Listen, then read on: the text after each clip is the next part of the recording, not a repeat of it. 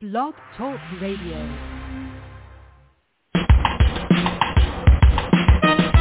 Let's get lost in a better place. Pick up a book, travel through time and space. So much to learn, so much to see. A chance to escape reality. Open your mind and your heart. Fresh new Network will bring you there. So let's talk about it. And.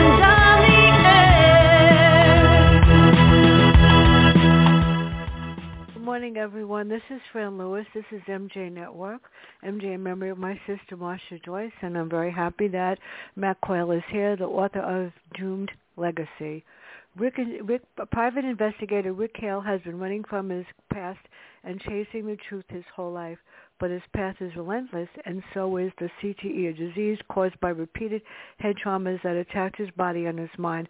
We're going to learn more about what happens, but when he decided to do a favor for a friend, unfortunately for the friend, it proved deadly. Good morning, and how are you? And I am ready. Good morning, Fran. Thanks for having me. I'm glad you're here. So, Rick Cahill has his head traumas. What caused it, and how does it affect his personal life?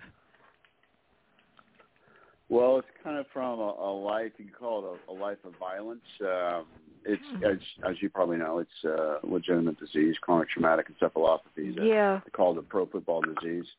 Um, he he boxed when he was a youngster, Golden Gloves. He played football from when he was probably about ten until his second year of college. Uh, he had numerous he's had numerous concussions as a private investigator. So it kind of uh, was inevitable that he'd have this disease. When I first started Mhm. writing uh, the book a long, long time, the books long, long time ago, Mhm. I had a rule that I wanted to adhere to is that every physical and emotional um, damage he suffered would have scars, and so it only made sense after all those um, repeated head uh, traumas that he would have this disease. That that is scary. And it's it's caught the late in this book. Uh, Doom, we we learned about it in the last book, uh, Last Redemption. But Yeah. in this book, Doomed Legacy, a new symptom, which is a, a real symptom for um, Mm. that some people have with this disease, which is this uh, uncontrollable rage that comes on uh, like the, like Mm. flipping a light switch, and that that's what's that's what he's encountered. It's put a rift between him and his wife. He's tried to hide it from her, uh, not terribly successfully, but whenever she wants to talk about it, um, he gets mad and doesn't want the rage to blow up, so he just flees the house, and uh, that's not good for uh, a, a relationship. That that makes it really hard. It's almost like he needs more than anger management. That's really scary. that's true. And I, I needs a lot know things. people that that have that problem that get angry for no reason, and all of a sudden, you better hide. so Yeah, this is he can he can yeah, he can become violent, and he certainly doesn't want to be around his wife and child in that situation. yeah, I know. I I won't tell you what I think about Leo right now, but I will. Hmm. So how and why did you create that first heartfelt scene, and why does she get upset with him because of the daughter? That that was like oh, she takes it from a different Well, perspective. Yeah, well, uh, Rick, as those who've read the books know, knows, lost his first wife was murdered before the first book, uh, Yesterday's Echo. Yeah. It's in the backstory of Yesterday's Echo, and he thought he'd never be a father.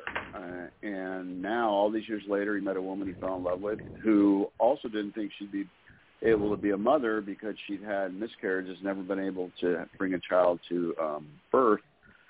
Well, they get married and and uh, they have this child, uh, Krista, and to Rick, it's uh, Mhm. she's a miracle child, and he. But Rick, with all the violence that's happened in his life, all the things he's seen, he's a little paranoid, and so every night he, while he thinks Leah's asleep, he gets up, goes over to the, uh, goes across the hall to the nursery and watches his daughter sleep.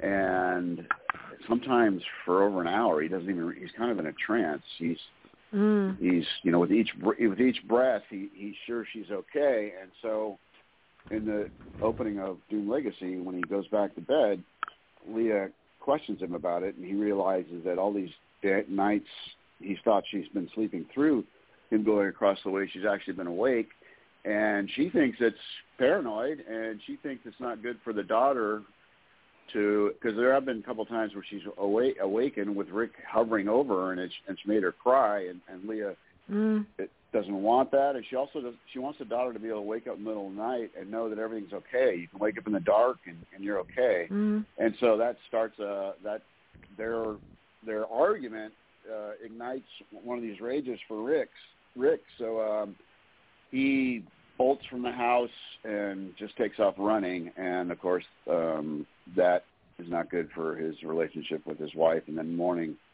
she takes the daughter Krista up to her parents house in, in uh, Santa Barbara Yeah, I know people that actually do that. Actually, watch their child sleep all night. I guess there are people with, that have, you know, sudden uh, infant uh, syndrome, so they get nervous Yeah, right away sure. too. Yeah, that that that's scary Yeah. too. I know, but I have a Oh, little brother. and My mother, my mother made me watch him 24 hours a day. What a pain. oh, wow. he still is. so he, he gets a phone call from Sarah Bernardi, Ben Bandari. Bandari And what does she want? What what does she want to know? And why does she ask a favor? Yeah, she's uh, Rick as a uh, concession to being married, having a child. He's now he takes he doesn't take cases where he thinks he could get in Mm. physical. He's a private investigator. Doesn't take cases where he thinks there's going to be you know the possibility to get hurt or be terribly um, dangerous. So he's relegated his work to do background checks for major corporations in Southern California and actually it's turned out to be very lucrative um, and uh, safe. But he sits behind a computer all day, and he doesn't particularly like that. That's not in his DNA. But of course, it's what he has to do because he's a he's a family man now, and he doesn't want to get injured. And uh, so Sarah Bandari is, works in the HR department for one of his um, his biggest client, and he doesn't really. They've never met. Uh, but they sort of are friends because of an email. You know, they have to email each other for work and occasional phone call, and they sort of a budding, distant friendship. And Mm. she calls and asks Rick for to check up on something that he thinks is really kind of an inner office thing that he shouldn't get involved with. Checking Mm. up on this other investigative agency that does what he does for the company, but because you know she basically um, is his doorway to getting paid. He decides to help her and check out this this company. It's got something to do with missing um, background check files, and he he does it uh, because he to help her, but he doesn't think it's serious. He doesn't really find what he does find out about this investigative agency is that they're they have an office way up high in one of the biggest um, skyscrapers in Mm. San Diego. San Diego has limited limited height for skyscrapers. We still call them skyscrapers. And so all the other private investigative agencies he knows, like himself, couldn't afford to have offices there. Um, it's way out of the realm. Plus, their their website, there's not a whole lot of information there, and there's also zero reviews. And you know, in today's world, everybody gets reviewed, and this agency has been in business for I think seven years. It's got zero re- reviews. I think that's a little hinky, but other than that, doesn't find anything particularly wrong with them. He thinks maybe they just have very wealthy clients that don't want to be advertised. Um, so he brings that information back to uh, Sarah, and uh, he thinks that's that. Yeah, that that. is that is odd, yeah. But you know, it's funny. I'm I was looking up I can't say what the other day, uh, a specific uh, company, and I'm saying, gee, they've been doing this forever, and they also have no reviews, and they're going to get mine at the end. That's very strange. That's It, it is very strange, especially for this type of business, and I have to deal with them a little bit longer. When I do, then I'll um, write something just so not so nice. Mm. So, Yeah, so she asked a favor. Tell us about the PI agency. So she wants Rick to investigate it, but he, like you said, he doesn't suspect anything. And what's odd about the new employees? There's something strange about them. Well, there's um, she. The reason she contacts him is because she thinks there's something going on, perhaps with um, yeah. management of the company, because there's there's these three employees that the, their background checks are missing. They've been hired, I think, in the last month or so, and Mm. she thinks that's odd. It's not. There's there's other women that other uh, I'm sorry employees that do what she does, so it's not really her her case. But she Mm. came across it, and she thinks it's odd, and she can't get any answers from um, the people around her. So she goes to Rick, and like I said, he thinks, well, this is kind of an inner office thing. I don't really belong doing this. It's kind of minor, but you know, I I can't make an enemy of someone who helps me get paid.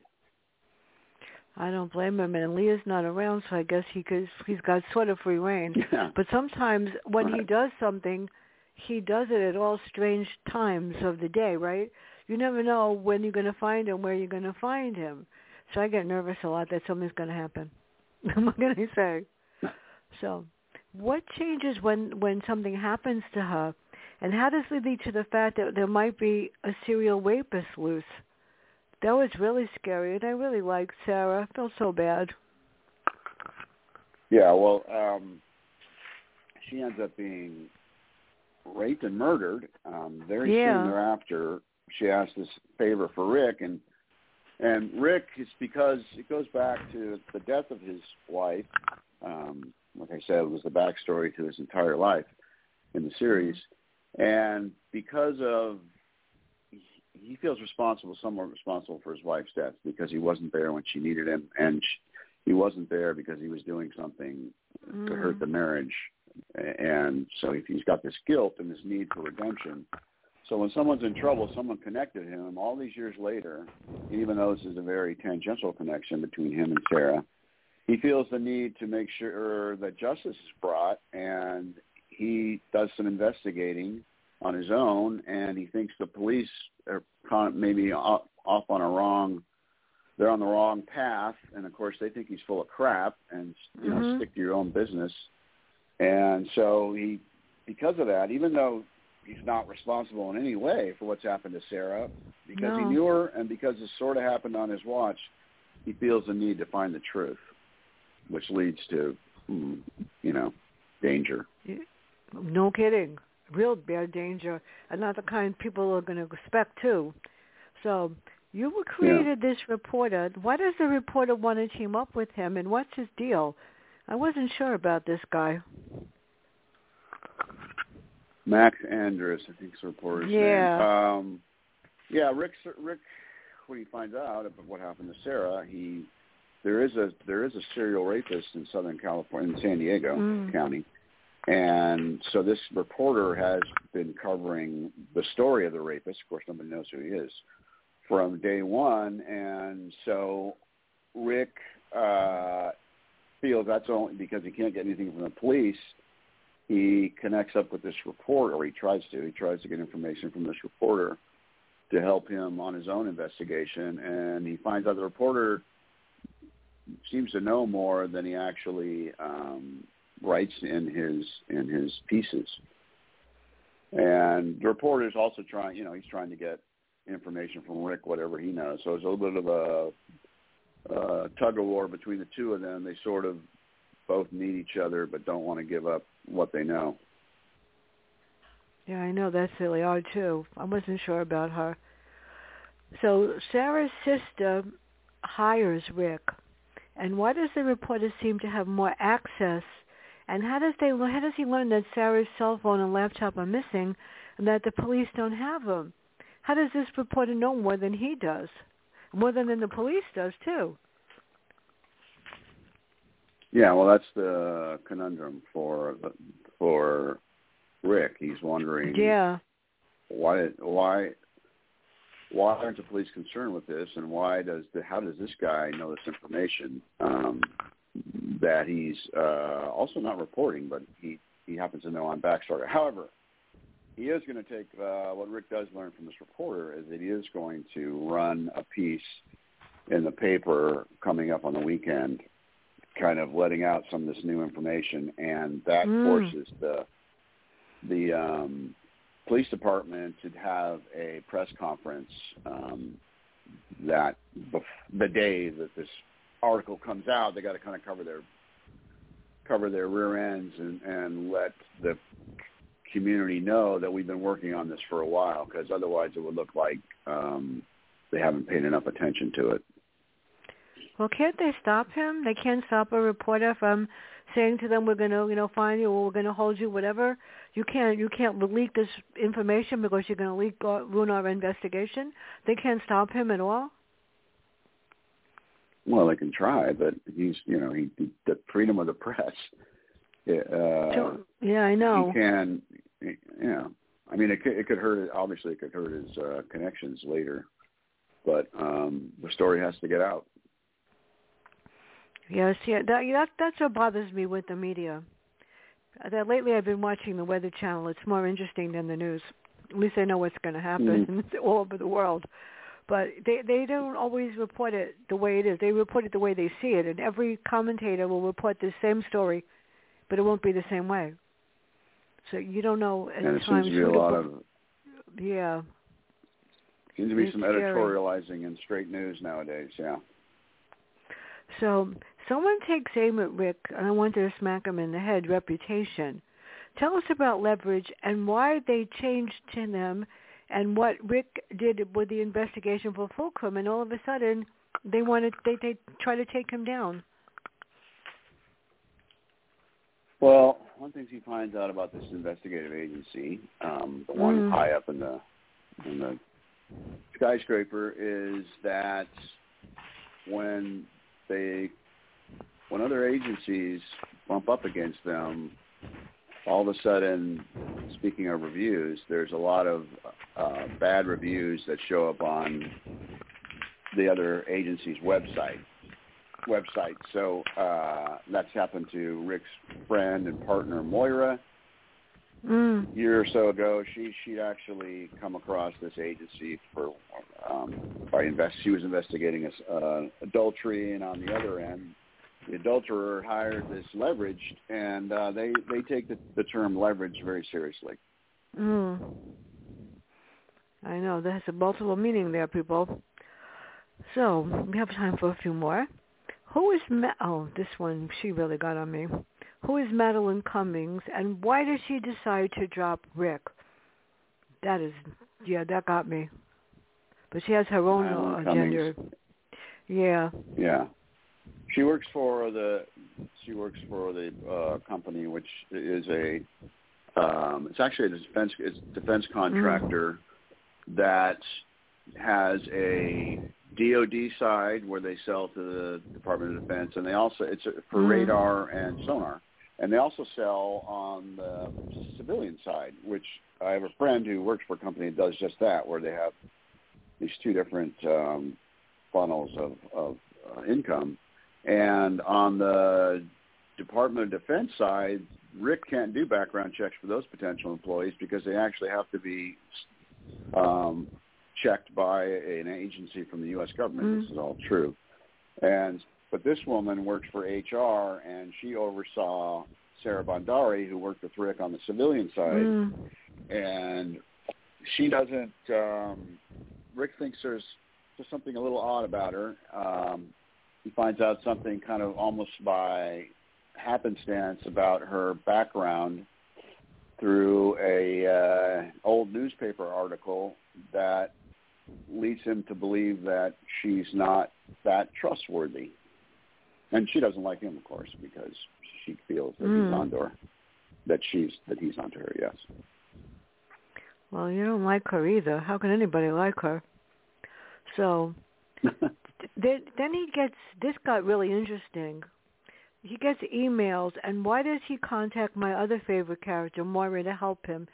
She takes no prisoners. That's what's really great about her. So you got to keep her. You can't kill her off. Sorry. no, Moira is uh, one of my favorite characters, and Moira is a character who I never en- envisioned writing because when I started Mm. writing Rick 20 years ago, it took me 10 years 10 years to get published.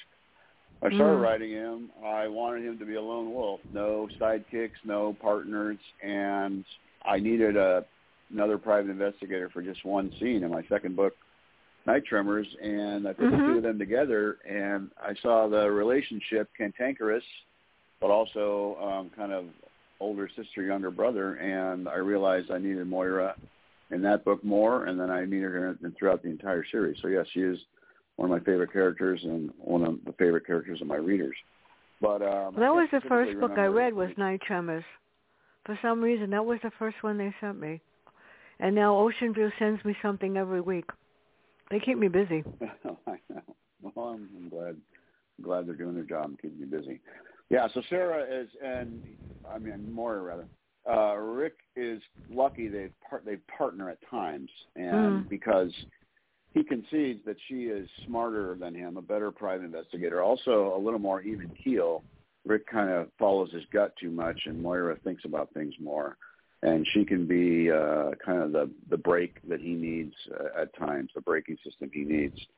So he, the two of them, do get together on this case, and um, she helps him as they're trying to get to the bottom of who's behind this private investigating agency. Mm. So how does this affect his family and his relationship with his wife and daughter? How does she feel about him investigating with Moira? Does it bother her? No, she likes Moira. They have uh, they have a friendship, um, and also they have come a, kind of have an understanding that Moira won't get him into dangerous situations. Now, this situation turns dangerous, but Rick Mm. got there all by himself and brings Moira in. But no, there's no jealousy or anything like that. And Moira is kind of like an aunt to um, to Krista, the, the, the daughter Mm. and she feels a responsibility to keep Rick safe because she cares so much for the what she who she considers her niece. I have a few more questions before we end. About five more. Okay. Tell us tell us more about Fulcrum and why they dared to badmouth Rick and what was their motivation. That really got me angry. Well, Fulcrum is the defense contractor, um, Yeah. Fulcrum Security, and they uh, produce, like I said, radar and sonar, but also something I uh, discovered through through uh, research called lidar, L-I-D-A-R.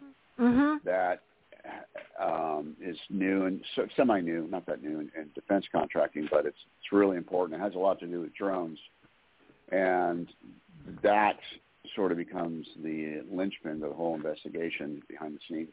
I won't get into it, but uh, well, that goes back to uh, Cummings woman. She doesn't. Um, she doesn't. She thinks Rick is getting a little digging a little too deeply into her background, and she she, along with help from another entity, does something very nasty to Rick and hurts his reputation with other mm. potential clients. That Very is nasty. really nasty. Well, what other characters? I didn't list them here. What other characters are involved in this? Have something to do with this? There are other people that that you know, really want to get Rick. I know that. So there are a few other people that are there. I read the last the epilogue. I'm not going to read that out loud. I was like, oh my god. So what was the? What? Tell us about Obsidian and what they have to do with this. Obsidian is a shell corporation up in Monterey, California, up from here, up from San Diego. And Rick finds a connection between them and this uh, private investigating agency all the way in San Diego. That's uh, I think it's about 400 miles apart. And first of all, shell corporations are very hard to track where the money comes from, Mm. where it goes, and what the hell they have to do with some private investigative agency in San Diego? It doesn't make any sense. And Rick uh, goes up to investigate with Moira, and he finds the CEO of the of Obsidian is this kind of wannabe playboy uh, who has a very nice yacht up there in Monterey Bay, and he's trying to figure out how can this kind of mm, not the brightest guy uh, and spends most of his time trolling for women in bikinis on his yacht. Mm. How can he be in charge of this of this uh, potentially large corporation, shell company, shell corporation? And is there someone else behind him? Mm. What's who's the real who's the real brains of this operation? And that's what Rick has to find out. Well, we're not going to tell them. And before No. before Ian, I have to ask this question because this would bother me. I have I have your reading club book club discussion questions, and this one really got me. Midnight has been the only constant in Rick's turbulent life, and he is much more than a mere house pet. What does Midnight mean to Rick, and how do their roles protect each other and shift throughout the book? I love Midnight. You got to keep him too. uh, I love Midnight too. Um, Midnight is all. It, Rick has led a somewhat of a solitary uh, life uh, Mm, since we've mm. known him all these ten years, and Midnight is the dog that his girlfriend at the time, um, Kim, bought for him uh, all these years ago. Is is uh, up and down. You know, times good and bad. Midnight's always there, like like any good dog would be. Mhm. And Midnight actually and has been heroic in other books or an, another book. Mhm. He's and, and been traumatized physically in another book. And to to Rick, he's more than a dog. He is a he is a, a fantastic guard dog. He's uh, Mm. extremely smart, and he's very you know like all good dogs. He senses tension with Rick when it's there. And um, the sad thing about Midnight is that I write these books in real time, and Midnight now in this book I think is twelve, and Mm. you know, I mean, I I, I have to be true to um, the passage of time. So Midnight's twelve right now. So Yeah, I think that's my brother's dog. I think is fifteen. I think Bella Bella is fifteen, and hopefully it's Bella will make it a to a little bit more. Yes, she's a Rottweiler, pit bull Rottweiler. You don't want to mess with Bella. Yeah, well, that's that's very old for a dog that size. Yeah. So why does the sister fire him, and how does he finally piece it all together? Well, the sister um, succumbs to some of the rumors that are going around about Yeah. Rick, and she surprisingly cuts their relationship, and uh, Rick pieces things together with the help of Moira and his own dogged determination. I know that that you know, I mean, there's it there it doesn't it's fraught with uh, potential negative consequences. The ending, I'll just say that. Well, before I forget, I'm not sure if this is going to happen on Friday. I truly hope um, Isaac Wright Jr. is was wrongly accused. He spent 16 years getting himself out of. He was in jail for doing something he never did, and he was wrongly accused. And he became a lawyer, and he works with um, people wrongly accused. His book is called Mark for Life, and I hope to God that he doesn't get caught to go to court on Friday again. The seventh, Hmm. somebody we all know and love, David Putnam, scorned. On the 13th, we have an, a unique person, Greenleaf Murders. On the uh, 16th, we have the author of uh, Cleopatra's Revenge. And on the 20th, some of your favorite people, Dick, Vincent, Bruce, and Charles. And we're going to talk about who do you write like and how do you pick your character's personality, or whatever comes up in my mind. And on the 23rd, uh, T.J. O'Connor's coming on with the Hemingway Deception. That should be very interesting this month. And that's just part of next month. And don't forget Iris Johansen, two hours in March. So, where do you see Rick next, and what about him and Leah? What's next for them? Well, the next book I just turned in is called um, Odyssey's End, Mm-hmm. and uh, Rick. I, I'm not going to talk about, it, but Rick and Leah have their ups and downs. I'll just say that, Mhm. and um, he's in the next book, he's uh, goes on a different path than he's ever been on. Put it that way. Well, as long as you don't kill him off. uh, comes out in December of um, this year, 2023. I think I got Oh, this she's one done. came out also December. I think I got it in September or October. I'm telling you, they they keep me so very nicely busy. I the book mail has been really bad, and the post office hasn't been delivering anything for some reason.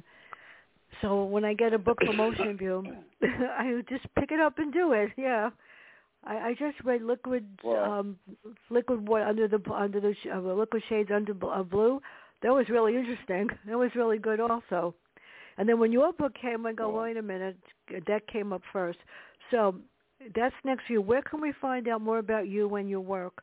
Excuse me. Um, MattCoyleBooks.com. I'm on uh, Facebook. That's where most of my social media stuff goes. Mhm. is Matt Coyle. And um, the other social media, I just kind of look and retweet stuff or Instagram, whatever, like. But yeah, I want to thank you Books. so much.